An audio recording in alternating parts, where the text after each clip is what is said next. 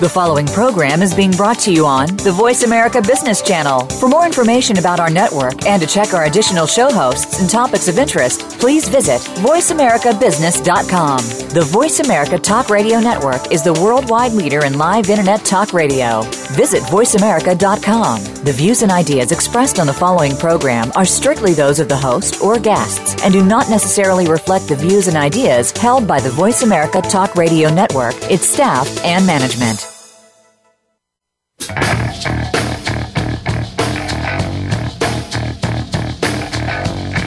This is the Business Locker Room Show with Kelly Riggs. In business, you have to play to win. You need an edge.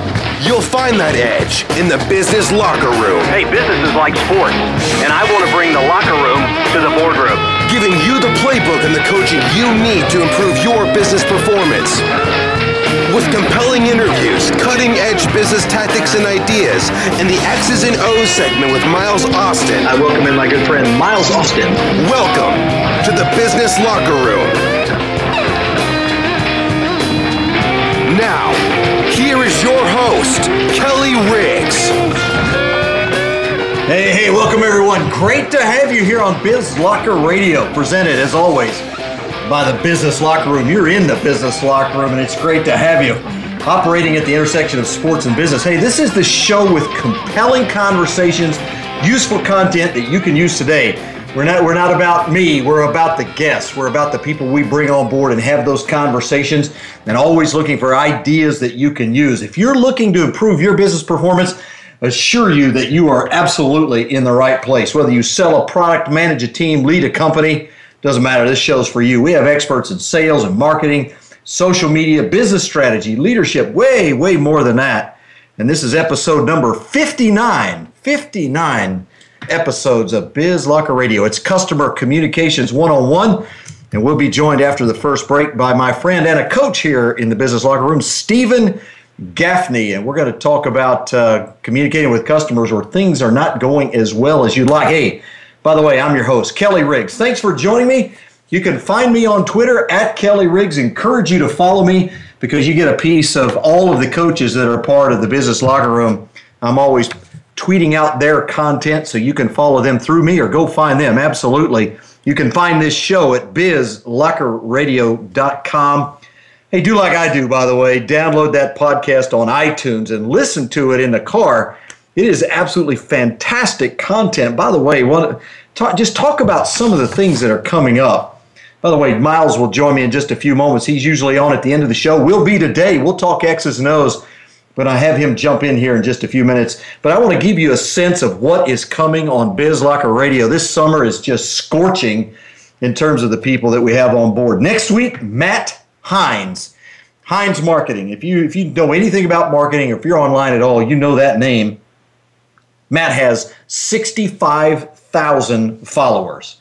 Uh, there's a few people out there reading his stuff. You're going to want to tune in. We're going to talk all things marketing, and it, it, should be just an absolutely phenomenal show. I'm really excited about that one. Excited about the week after that, July the 13th, 3 p.m. Central Standard Time. Every Monday, we're live right here on BizLocker Radio. Jeb Blount will join me. We'll talk about uh, sales gravy. I mean, this is a guy that's been around for a very long time. He only has 47,000 followers. I may have to give him a little grief about that. Matt Heinz a little bit in front of him, but we're going to talk to him the week after that. The 20th, Scott Edinger. He's the author of The Hidden Leader. Also in that show, a lady by the name of Jen Mueller will join me, and she has a website called Talk Sporty to Me. No, no, don't get carried away. She's a former broadcaster and uh, she's now a communications expert. We're going to com- talk communications today as well, but she comes at it from the female side and how you can use sports as an introduction to conversations. I, I just, I really cannot wait to, to do that. I think it's going to be great fun. Uh, a lot of stuff coming down the road, and you want to be a part of it.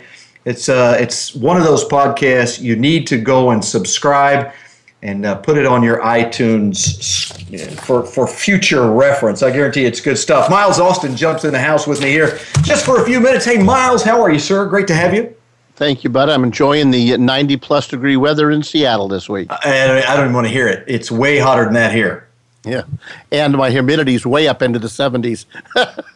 well, so is ours. So I, I, feel I'm I'm coming to Seattle, folks. I'm going to Seattle after the show. Going to spend a couple days out uh, with Miles and uh, whomever else I rode into out there in Seattle, and I'm just bringing my weather with me. They're not even used to this kind of weather. Hey, I wanted to get you on early and talk about a product uh, that we had on the show some time ago. One of those great tools you introduced me to Easy VSL. Tell me a little bit about Easy VSL. Give me that short version.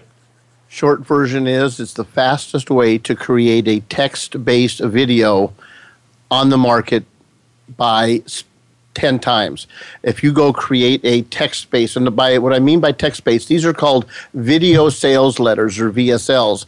But what they're designed to do is put text on the screen, and you've seen them um, popping up a lot. They are proven to increase your conversion rate on a video two to three times. So obviously, when you have that kind of response, people want to learn how. And you can do all of this, almost all of this, very easily in PowerPoint, but it might take you three to four hours and a lot of frustration. EasyVSL lets you type your text into a PowerPoint like interface, record your audio, sync it together and hit output. And so, what might take four hours in uh, PowerPoint, if you're good at it, might take 10 to 15 minutes in EasyVSL. And, and certainly, you can use it for more than sales letters, isn't that right? Oh, yeah. I mean, I use it for intros, I use it for uh, webinar background, I use it for introducing different people. Um, I usually intersperse the EasyVSL um, video portion with some live video of me talking or a guest talking or maybe showing a little bit of a screen in a demo type environment.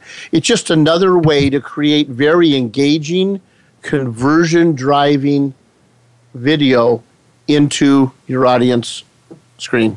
Well, I, I decided to put it through its paces. Finally, got around to actually using this. So I, I took down one of my very long blog posts off LinkedIn, imported it into EasyVSL, cut it up into chunks. It took me, I don't know, 15 minutes, and this is a long blog post. And immediately I've got all of these slides and everything's ready to go. I can import pictures, I can put audio on top of it, and suddenly I've got a nice, uh, I don't know, five, six, seven minute YouTube video that, that covers one of those topics that I care about. Uh, is that a good use of the product? It's fantastic use. And I think it's an example. What people usually do, they'll go in with this video sales letter kind of mentality because that's the name of the product. But as you've done, when you see the power and the ease and the speed of taking a document like a Word document, importing it in, and boom, your slides are done. I mean, you can't do that on anything else. And so, yes, you're using it in a very creative, innovative way. Yeah, a lot different. I just thought I would give it a run to see what it was like. I mean, people like me may or may not use sales letters, video sales letters much, but they do want to have their stuff out in YouTube for people to enjoy or to read or to digest in some fashion. I found this is to be a really easy way. So I'm excited, and, and uh, you tell me there's a lot of things happening behind the scenes at Easy VSL as well. Absolutely. They've got lots of new capabilities. They're always adding things like new fonts, new transitions. They're working with some background capability. One of the things that I, am really intrigued with, and I don't know how far along this is, but if you can picture a video playing on your screen with in, in real actual you know movement and everything, a real video playing with the text appearing on top of it, superimposed on top of that moving video. Um, that's pretty funky uh, technology, but um, I've seen a rough first pass at it, and it blew my mind. I thought, wow, that is eye catching. That is CNN like in its capability. It looks like broadcast TV capability. Yeah, I'm excited about it. Well, I just wanted to do a catch up on Easy VSL if you've been paying attention. Maybe you missed that particular product. You absolutely have to go find it. And uh, Miles, before I cut you loose, uh, tell me where we find Easy VSL.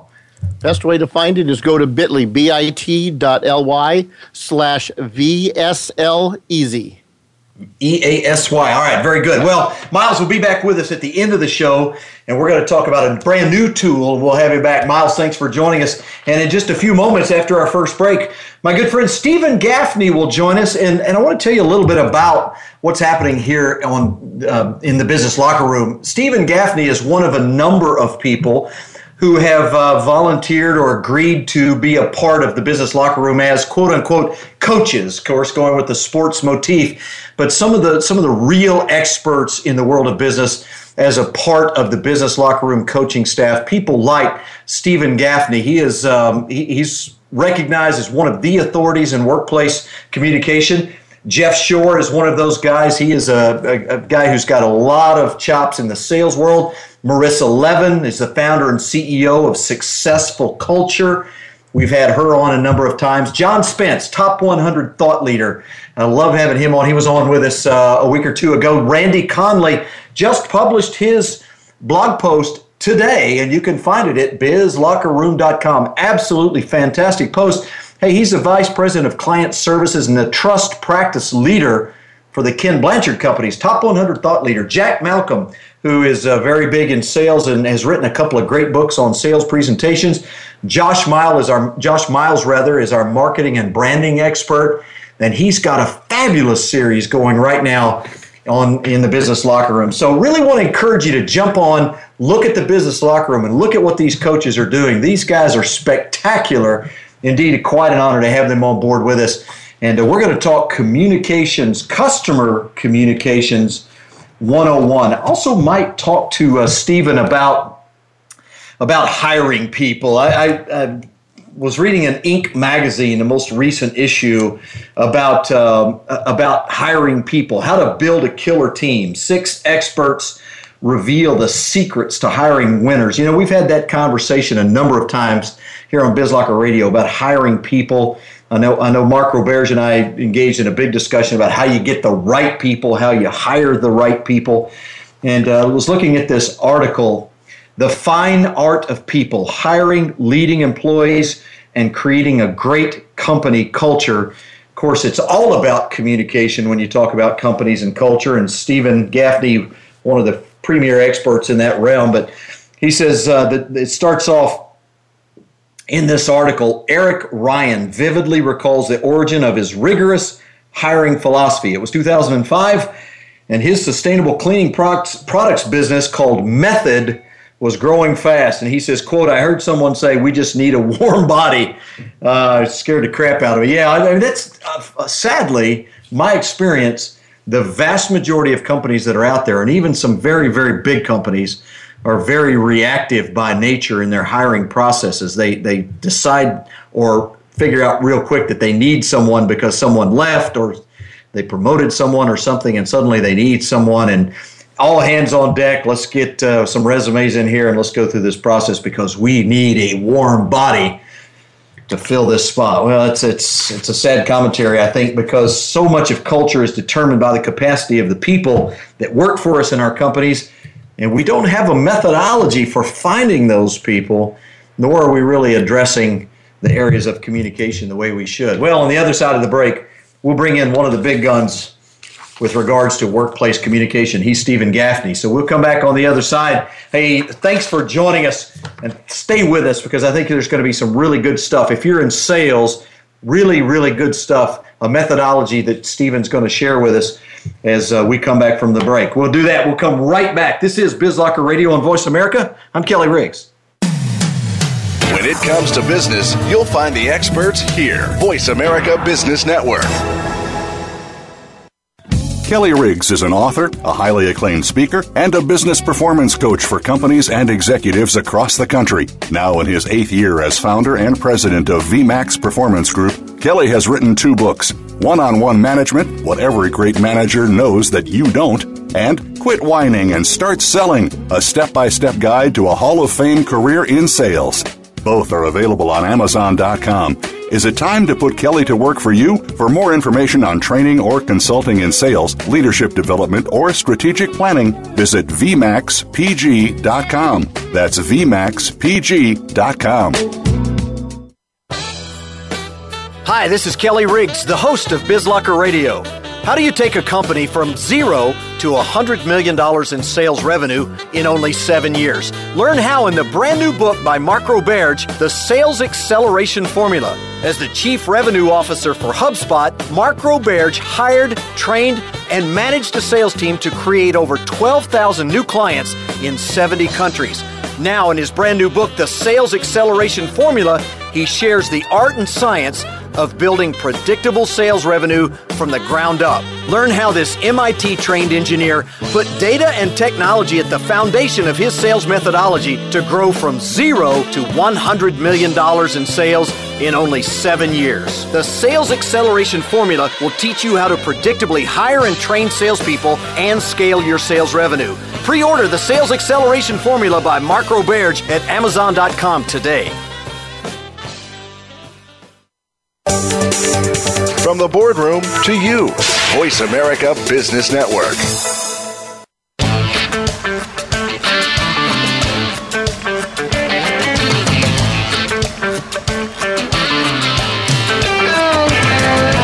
This is Dan Waldschmidt, and you're listening to the Business Locker Room Show with Kelly Riggs. Hey, welcome back to Biz Locker Radio. Yes, one of the really unique individuals out there, and the very first guest I ever had on BizLocker Radio. It was a fantastic interview. Dan Waldschmidt, Waldo, you want to check him out. It is uh, just absolutely a, a, phenomenal individual. Very, very unique cat. Loved having him on. He's got a great book out as well. Well, we turn our attention to my friend Steven Gaffney, and we're going to talk about communications. But let me tell you a little bit about him. He is one of the leading experts on honesty and communication in the workplace. He's uh, authored five books. His most recent is Be a Change Champion 10 Factors for Sustaining the Boom and Avoiding the Bust of Change. He's a certified speaking professional. And he has uh, he's been around. He's also a, a former adjunct uh, faculty member of Johns Hopkins which uh, certainly says a lot. And uh, he's a former board member of the DC chapter of the Sales and Marketing Executives International. And I'm just honored to have him here on the show. Steven, thanks for joining us. Thanks for having me. Man, it's great. How are things going with you? Great. With a new book out, Be a Change Champion, we're doing a lot of work on change, especially because that seems to be the state of business. And I don't think that's ever going to end because change is really a necessity to growing in life. It really is, and I mean, when you're when you're talking about how complex and how quickly business changes, Steven, clearly change management is always an issue, but it it oftentimes is a function of the number of people involved, is it not? It is, but I think the biggest problem that most organizations make, and whether they're creating a massive change or a small change is they don't think about keeping up the momentum of the change. So they launch a change, there's a lot of excitement, but then what's predictable is there's going to be problems. And they don't manage the problems well, and then people lose momentum, and that's why 70% of organizational changes fail to achieve their original objective. The good news is I found out there's 10 key factors to actually keeping up the momentum of any change, that, whether it's a big change or a small change. Well, I, I, clearly I see exactly what you're talking about. Oftentimes inside of organizations, we can get started well, but the fact of the matter is, Steven, is that the vast majority of people don't handle change well. I, I don't know that they don't like change. It just tends to be an upset in their momentum, and that creates a little resistance to the process. Yes, there is resistance to change, but you know, people tend to uh, blame change. We've talked about this before. Change is a bad name you know, people blame mm-hmm. change, but you know it's so ridiculous when people say, "I don't like change." Really? Well, then why do people get married, have kids? You know, get promoted, um, move locations. People actually sometimes request a major change in their life or go after a major change that they seek. And so, if we really didn't like change, we wouldn't go after any of these types of things or, or try to achieve any of those types of things. So, the reality is, people like change as long as it's a good change that benefits them. So, one of the things I always look at with organizations and when I'm coaching somebody is when they're getting a lot of resistance, probably the other person doesn't see the advantage of the change, or they did see the advantage and now they don't believe in the change and they've lost trust, or the third element is they've lost the momentum of the change. Boy, that is just a fantastic point. By the way, my guest, Steven Gaffney, joining me here on Biz Locker Radio. You can find us there at bizlockerradio.com. But you make a fantastic point. It's a great segue to the sales side because, as I like to say, many, many times people don't change products or vendors or services simply because the hassle of the change is not outweighed by the value or the benefit that they would receive. And many times, that's the salesperson's fault, isn't it? Yes, because they don't appropriately deal with that situation and they don't overcome the uh, existing inertia that's actually happening, right? People tend to go to the same old people because it's somewhat safe. I mean, look at how many people are in a miserable marriage and they don't get out of the marriage. Now, I'm not advocating divorce, but it is interesting how people stay in relationships, even have friendships, that when they look at it, it doesn't really serve them anymore, but they're afraid to at least make a change or and have the conversation. Now, I'm not saying again advocating people have to produce that major change in their life, but why don't we at least address the issues? Because the biggest problem I found out is not what people say, it's actually what they don't say to each other. But if you get that unsaid said, a lot of issues can get resolved, which is why why a lot of the work we do saves employees, saves marriages, turns around relationships with their kids because they get that unsaid said. Yeah, I love that, Steven. We've talked about that before. That whole concept of getting the unsaid said. Uh, you're the first person I've ever talked to that that made that a point of of emphasis because everybody knows there's the you know the things. It's the elephant in the room or the things we're not talking about. I guess sometimes the unsaid is things that are absolutely hidden as well. But man, that comes into play in a very big way for sales professionals. Yes, and even with relationships internally with a company, and of course, as you're talking about with sales externally, the key is you got to get somebody to tell the truth because you can't fix a problem they don't tell you about, and you can't mm-hmm. use an idea that they don't share. So you've got to get that unsaid said, and so often somebody will ask me. In fact, it just happened today where somebody was asking me about a situation, and the person had historically not told the, them the truth, and then they started to share the truth, which was not really um, positive news. And he said to me, "What do you think?" And I said, "Well, here's a rule of thumb: if somebody has predictably not told you the truth, and then they start telling you the truth, don't assume that that's all there is. Assume there's way more to the story. In fact, one of the assumptions that empower us in our life is to assume that whatever somebody tells us, there's more to the story. And this is critical so that when somebody tells us the truth, we don't negatively react, which shuts off the valve of feedback. Instead, what we need to do is continue to probe and not get rattled or thrown off by what they initially tell us. So whatever, we have to assume that there's more to that story, and that's critical to moving forward in relationships.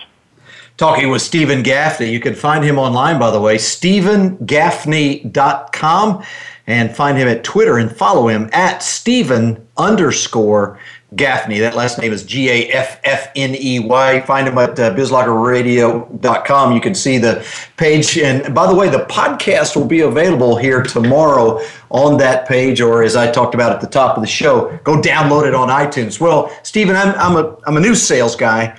And it's been drilled into my head that you really have to communicate with customers in the sense that you got to find out what motivates them.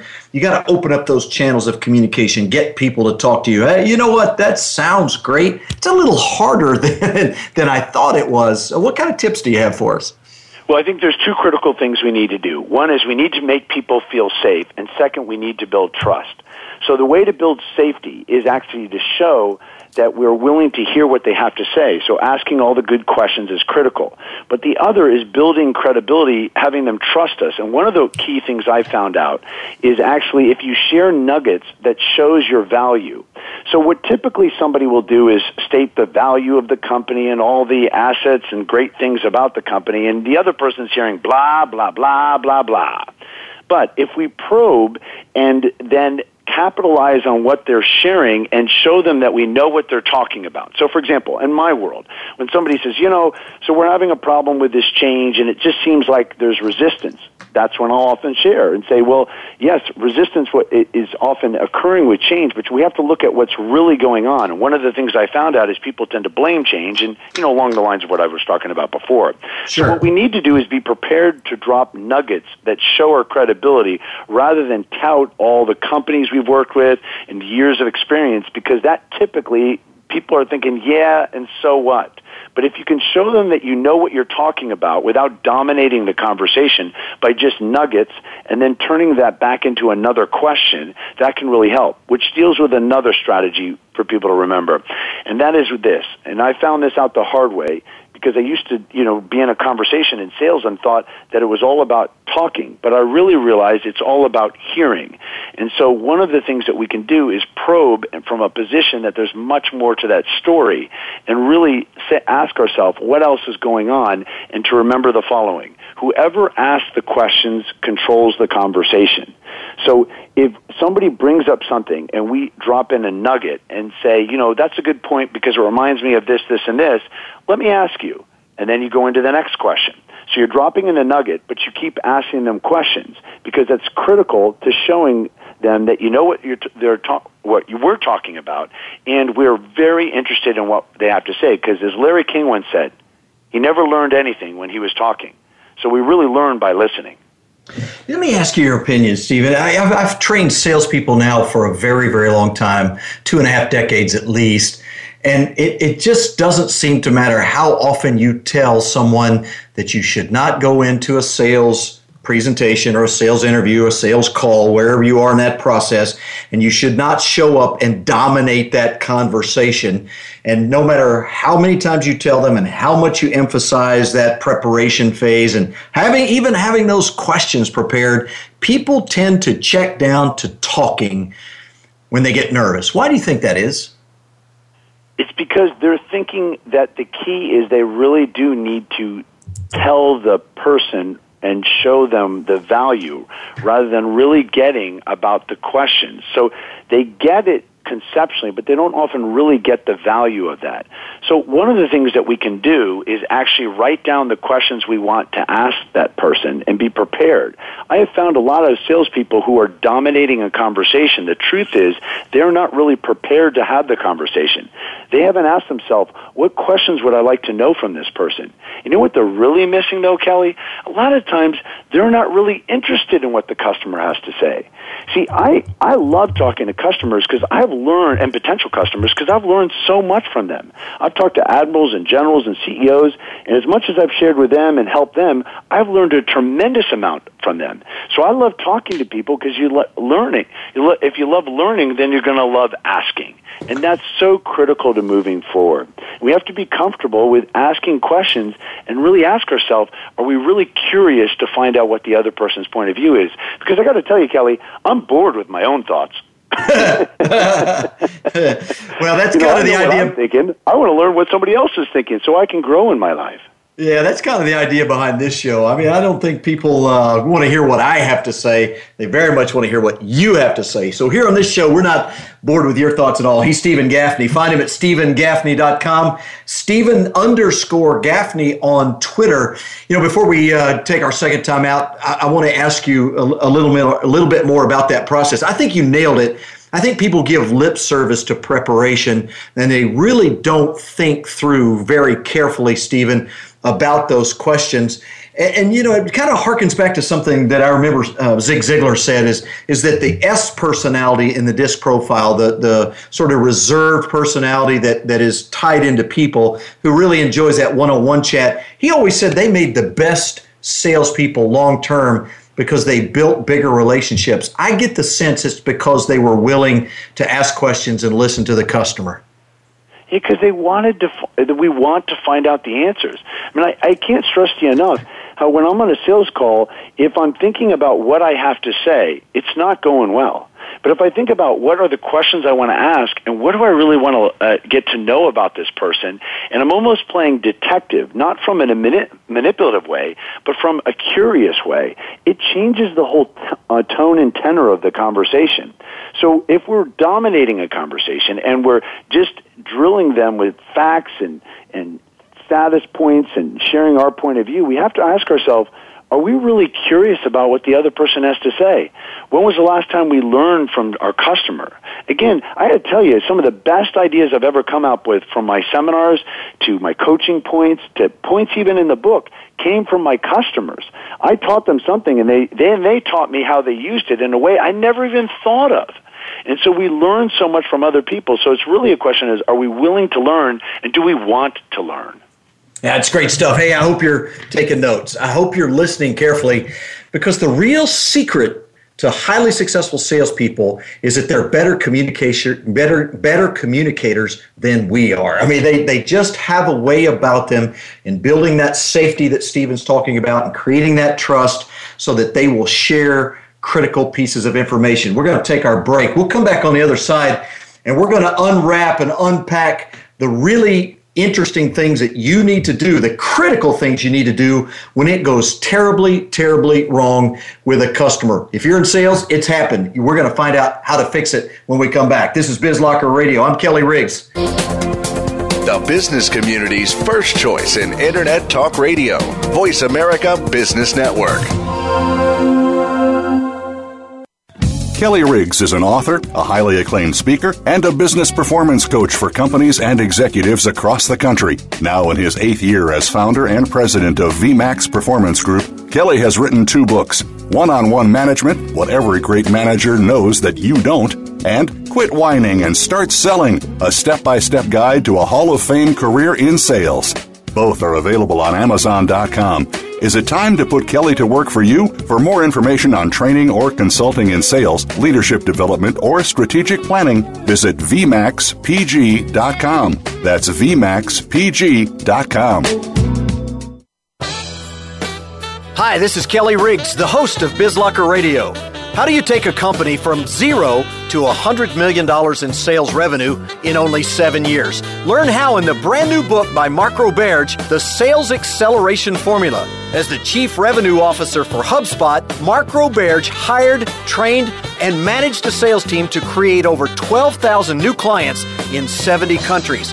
Now, in his brand new book, The Sales Acceleration Formula, he shares the art and science of building predictable sales revenue from the ground up. Learn how this MIT trained engineer put data and technology at the foundation of his sales methodology to grow from zero to $100 million in sales in only seven years. The Sales Acceleration Formula will teach you how to predictably hire and train salespeople and scale your sales revenue. Pre order the Sales Acceleration Formula by Mark Roberge at Amazon.com today.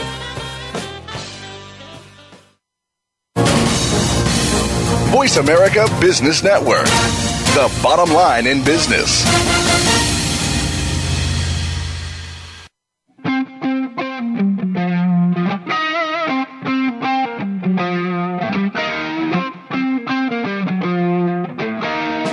Hi, this is Jeff Shore, author of Be Bold and Win the Sale. More great business ideas straight ahead in the business locker room.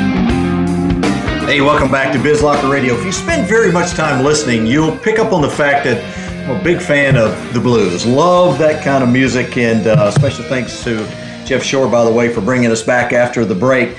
Hey, uh, uh you always want to recognize the people that make you sound a lot better than you really are. Our engineer every week is Michael Sergett. Special thanks to him for all the work he does behind the scenes. We never actually see each other. I wouldn't know him if I met him in the hallway, but he takes really great care of us while we're doing the live show, and I appreciate all the help that we have. We're in a conversation with Steven Gaffney, stevengaffney.com. And uh, before the break, I kind of teased the fact that we're going to talk about uh, the, when things just go wrong, Steven, and it happens, you know, you you've got this great relationship. You're just getting started with this customer. They finally have ordered a product, and we miss a delivery date, or we ship the wrong thing, or something just goes awry. Those kind of things happen all the time. And there's good ways and there's bad ways of handling those kinds of things. Talk to me about the good ways. What, how do you approach when you've got a customer that's upset and you really new, do need to communicate effectively? Well, there's many, many strategies, but there's three critical things we need to do. And the first step is we need to apologize and take full responsibility. Now, not I'm sorry that you feel that way. That's not a good line.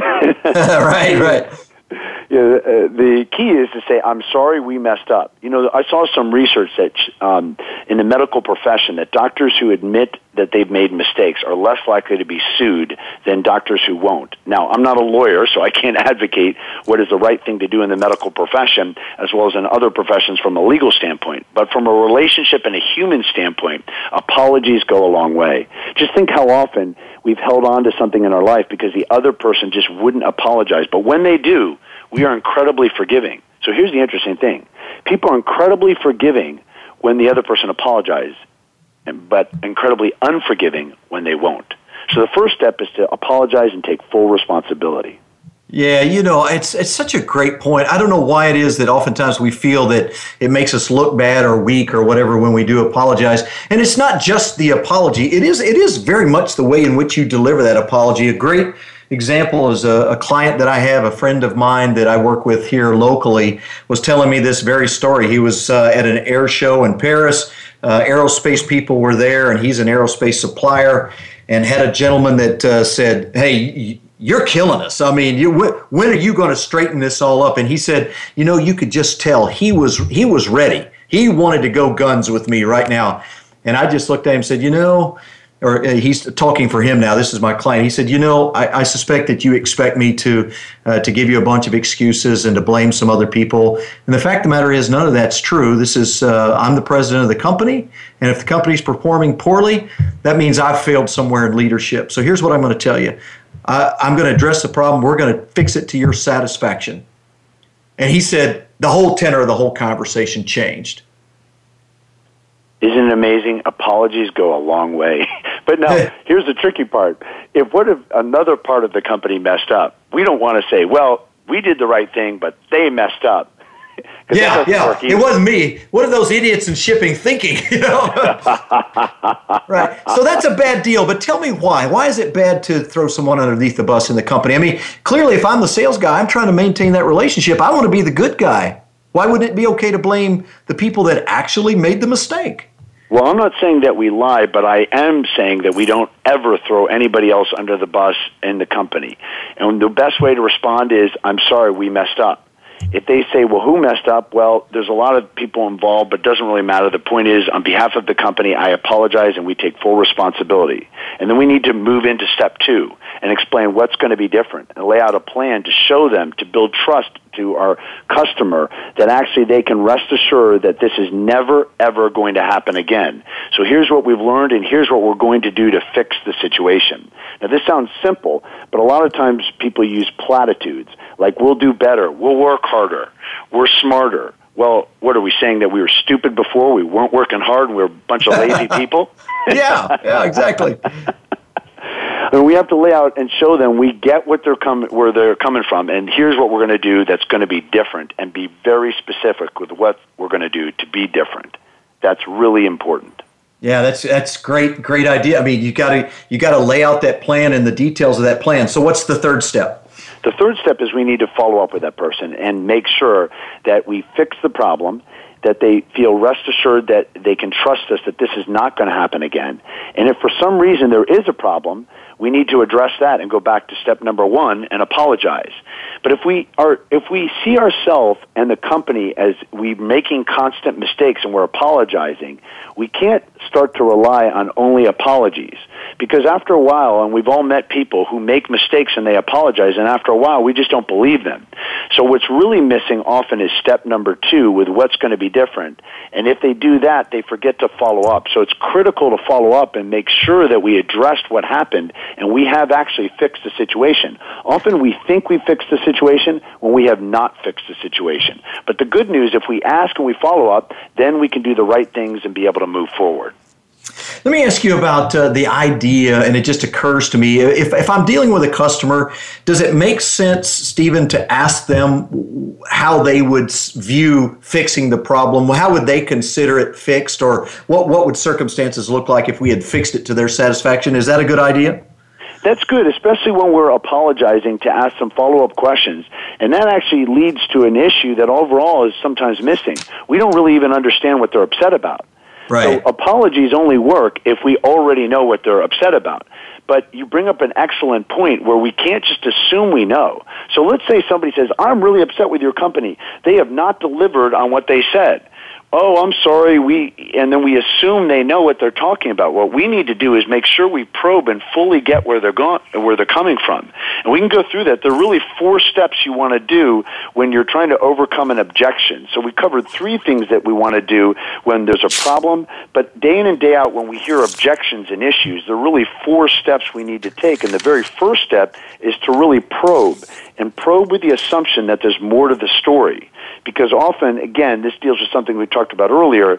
We think that what they're initially saying is the real problem when it is not the real problem. So we need to mm. probe in such a way as we fully grasp what's going on from their perspective. Yeah, I, and that's one of the difficult things because clearly, in times of contention, many times there's an absence of trust anyway, and it's really hard for people to open up when, when there is that absence of trust. So that that probing has really got to have that that sense of sincerity and honest inquiry. It, it cannot be an interrogation, I would think.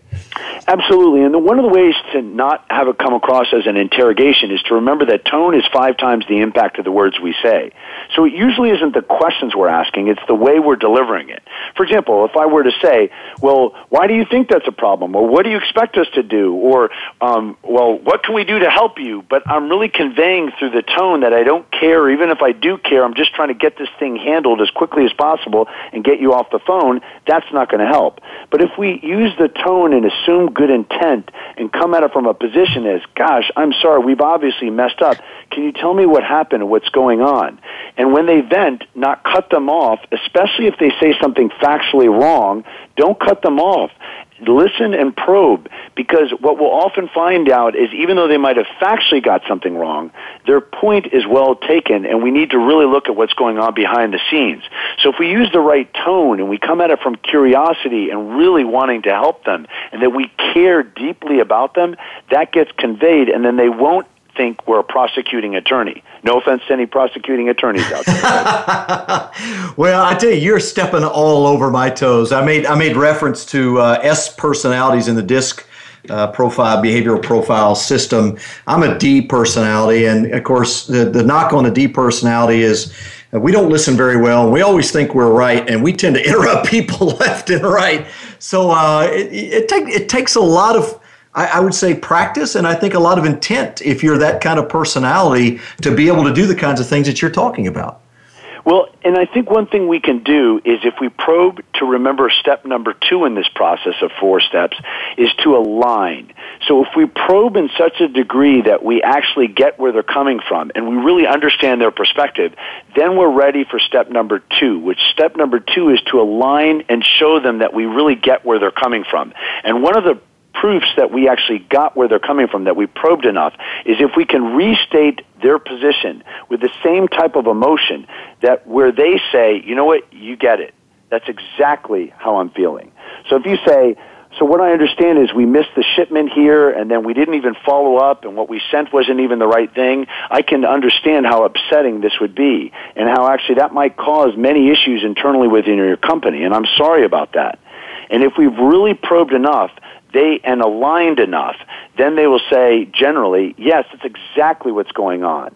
And then we've accomplished step number two, and then we're ready for step number three, which is to respond, which we can get into. But the biggest problem that most people do is they probe just a little bit, and then they start getting defensive or responding, and they shut off again that valve of feedback, and they never align with the other person.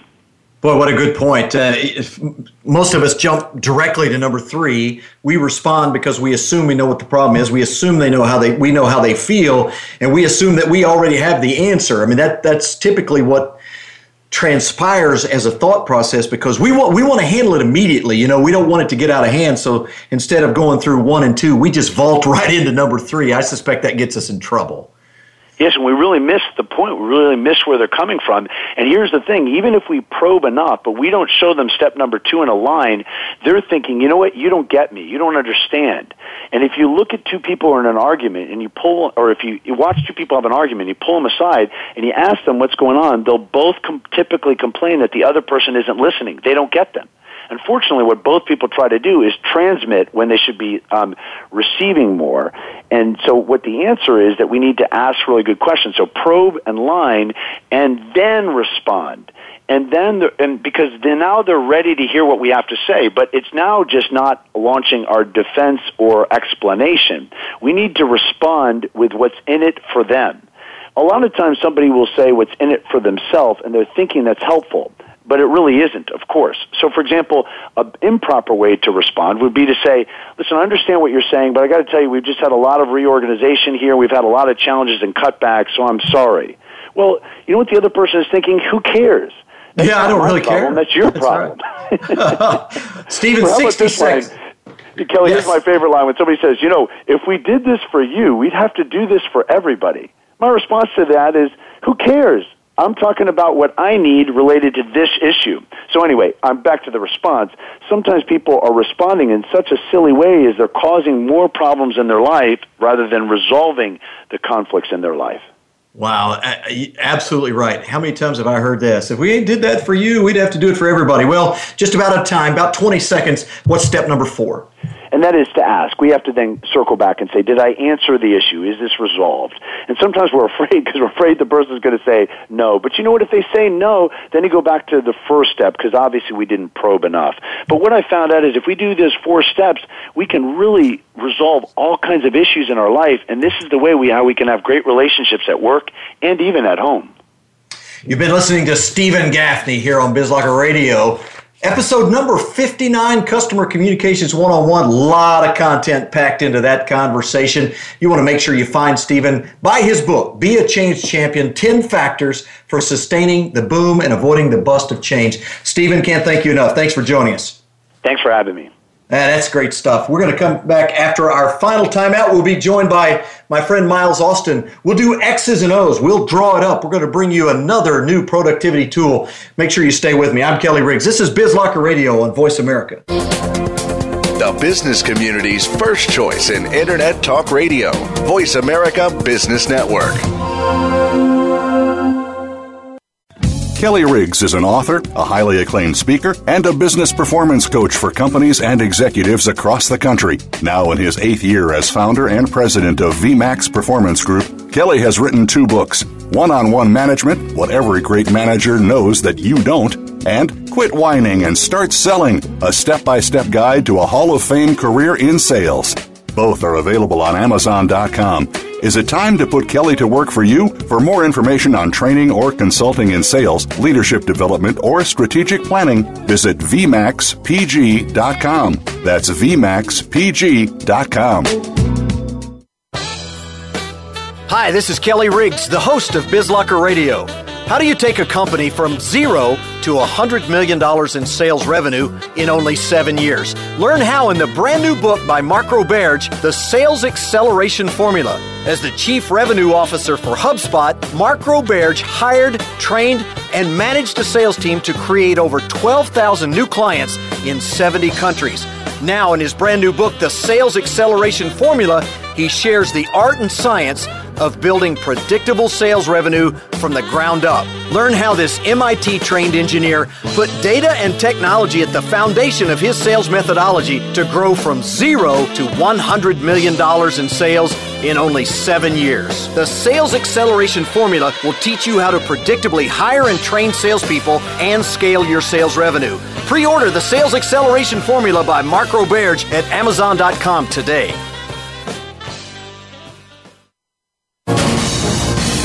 Voice America Business Network, the bottom line in business.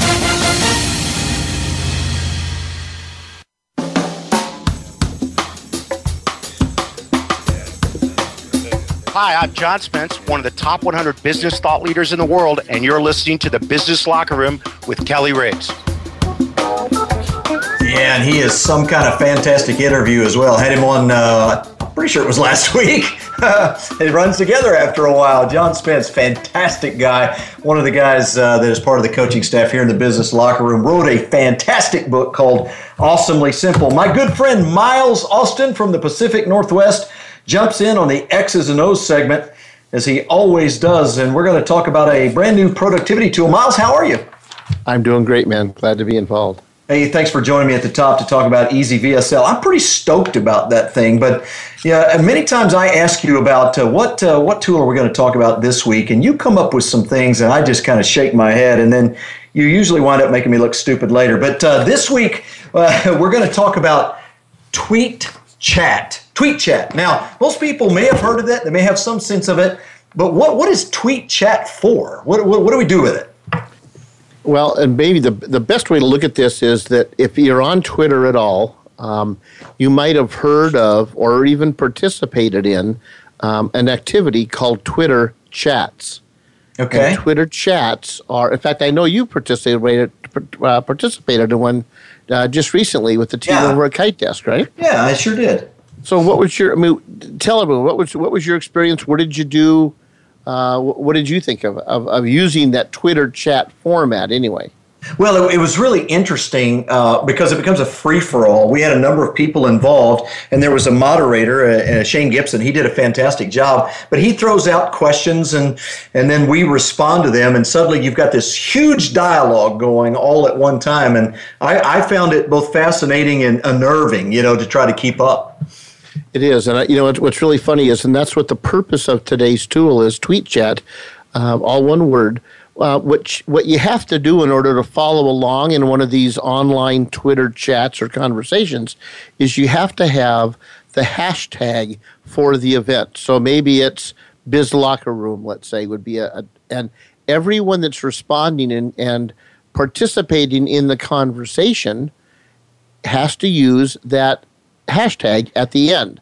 So the biggest, for me, the biggest capability of Tweet Chat is when you log into it, you'll put in the hashtag. So, using this example of BizLocker Radio, you'll put that in, and then you don't have to add it anymore because one of the biggest frustrations is you have this really, you're really excited about a comment or um, some guidance you want to give about the topic that's being discussed, and you type it all in, you hit send, and you forgot to add the hashtag.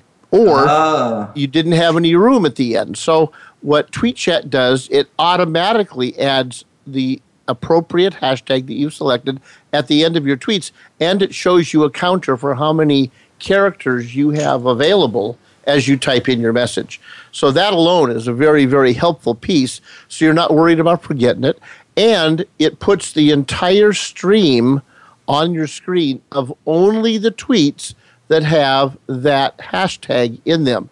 So you really what you're doing, it turns all of that completely craziness in Twitter into one flow and one big column that fills your screen of, of maybe a moderator. You said like Shane maybe asked the question, uh, what's the best way to prospect? So question one or Q1, what's the best way to prospect?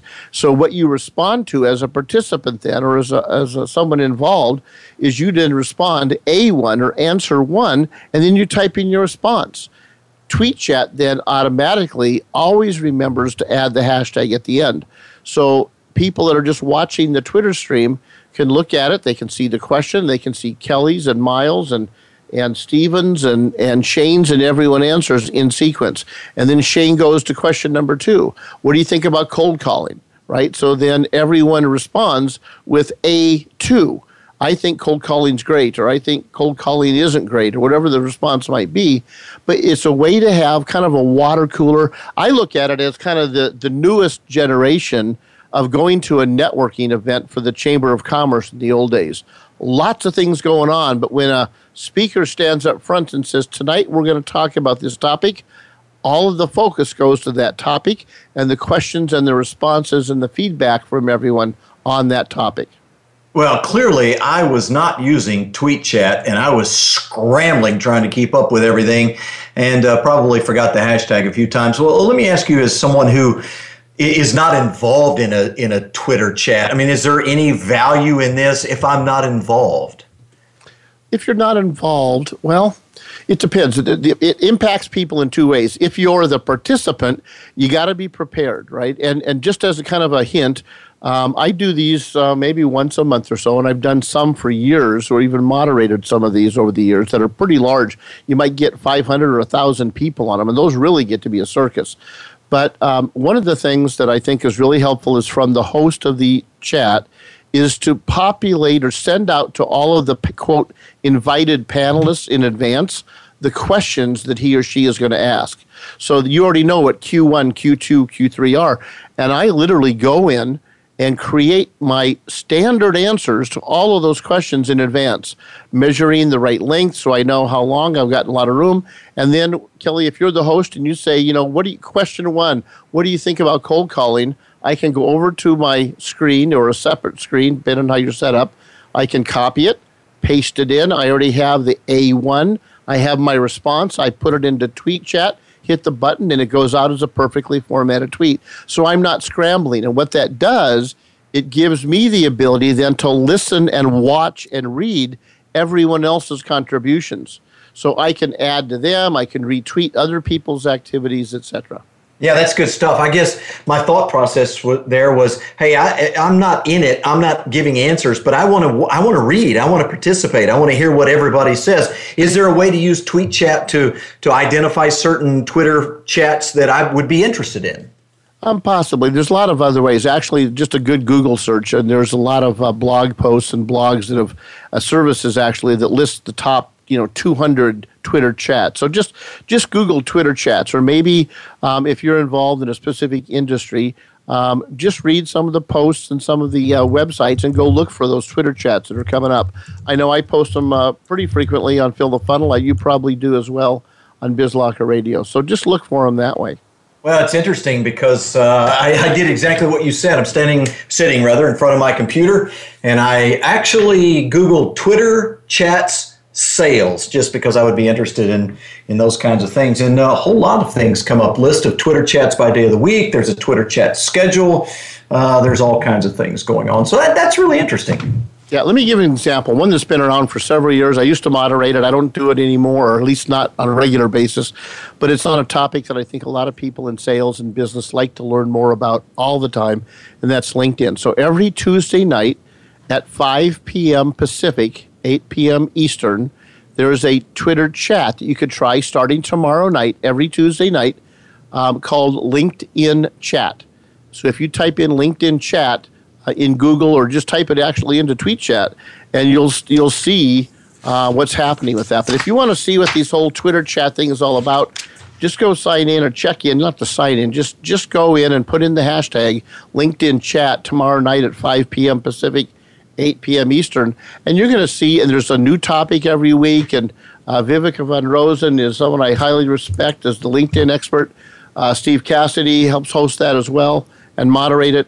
Uh, and then they have guests all the time on different topics. I know uh, uh, someone you've had on before, John uh, Ferrara from Nimble, was on a few weeks back and talking about social and social CRMs and how it all interrelates, interrelates with LinkedIn and everything else. Yeah, that's that's great stuff. Much appreciated. Tweet, chat. It's free, and it's going to open up a whole new vista for you, especially if you're in the world of sales. That's going to do it. Episode 59 in the can. Customer Communications 101. Steven Gaffney was my guest, along with Miles Austin in the X's and O's segment. Thanks for the update on EasyVSL as well. That's going to do it. Next week, Matt Heinz, 65,000 followers. Yeah, Miles jealous. He has about half that. 30 some odd thousand craziness. Anyway, looking forward to having you back on the show next week. Thanks to Michael Sergett, our, our engineer, Randy Jackson, our producer. We'll see you next time on BizLocker Radio.